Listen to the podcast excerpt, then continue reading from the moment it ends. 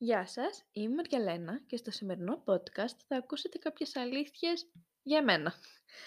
Η αλήθεια είναι ότι δεν έχω καταλάβει ακόμη αν είμαι καλή ή άθλια με τα λόγια. Νομίζω ότι απλά είμαι με τις στιγμές μου. Άλλωστε όλοι έτσι δεν είμαστε.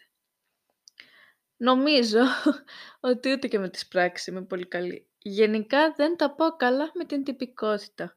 Με αγχώνει και όταν αγχώνομαι αρρωσταίνω. Γι' αυτό στη ζωή μου άλλωστε έχω κρατήσει άτομα που δεν τα πειράζει αν ξεχάσω τα γενέθλιά τους ή αν στο γάμο τους τους πω και του χρόνου. Fact. Υπάρχουν άτομα που δυστυχώς για αυτά με ανέχονται από την ημέρα που γεννήθηκαν. Ένα από αυτά τα άτυχα άτομα σήμερα γιορτάζει. Καλά βασικά εφόσον με έχεις στη ζωή της κάθε μέρα γιορτή είναι και ας μην το παραδέχεται. Το ξέρει και η ίδια ότι είμαι η καλύτερη ξαδέρφη που θα μπορούσε να έχει.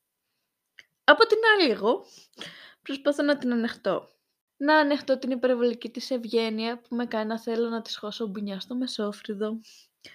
Την χωρίς όρια συγχωρητικότητά της που μόνο με εμένα δεν την έχει. Η φορά βασικά που θέλω να τη βαρέσω πιο πολύ από όλες τις προηγούμενες ήταν όταν μου είπε ότι δεν θέλει οι ταινίες να έχουν πολλά τραγούδια. Δεν ξέρω πώς συγκρατήθηκα. Ή μάλλον ξέρω.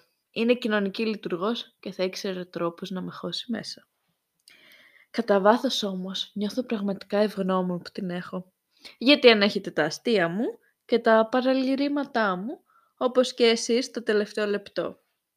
Φανταστείτε να το έχετε αυτό επί 21 χρόνια.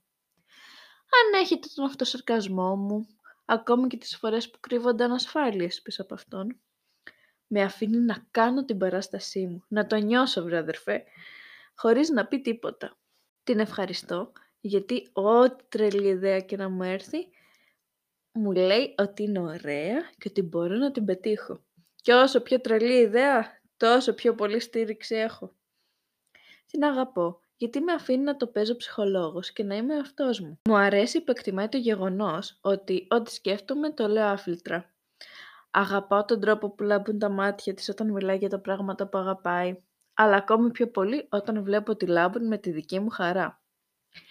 Είναι τιμή μου να με θεωρεί αδελφή της εκτός από φίλη της. Στην αρχή, ήθελα αυτό το αφιέρωμα να είναι γενικά για τα ξαδέρφια. Αλλά θα ήταν πολύ τυπικό και δεν θα ήταν εμείς. Γιατί εμείς δεν είμαστε κάτι συνηθισμένο. Είμαστε συγχρόνως ο Φώτης και η Φρίντα και η Θεοπούλα με τη Σοφία. Τη διανομή των ρόλων κάνει μόνη σου. Οπότε, χρόνια πολλά Κατερινιό να έχεις ό,τι επιθυμείς, ο Θεός να σου κόβει μέρες και να μου δίνει χρόνια. Ιστερόγραφο. Μην περιμένεις δώρο. Μα αυτό ήταν. Τελικά βρήκατε με κάνει δημιουργική. Η αφραγγία. Χρόνια πολλά σε όλες τις Κατερίνες της καρδιάς μας. Disclaimer. Σε αυτό το podcast δεν προωθούμε την επιθετική συμπεριφορά. Παρ' όλα αυτά, αν η ξαδέρφη σας προτιμάει την Άννα από την Έλσα, σας δίνω την άδεια. Χωρίς εσένα η ζωή θα είναι ένα βαρετό σερφάρισμα στο ίντερνετ. Χωρίς εσένα η ζωή θα είναι αποχάβνωση στον καναπέ. Χωρίς εσένα η ζωή θα είναι ζαμπόν δίχως λιπαρά. Περιοδικά και λόγια ντεκαφεϊνέ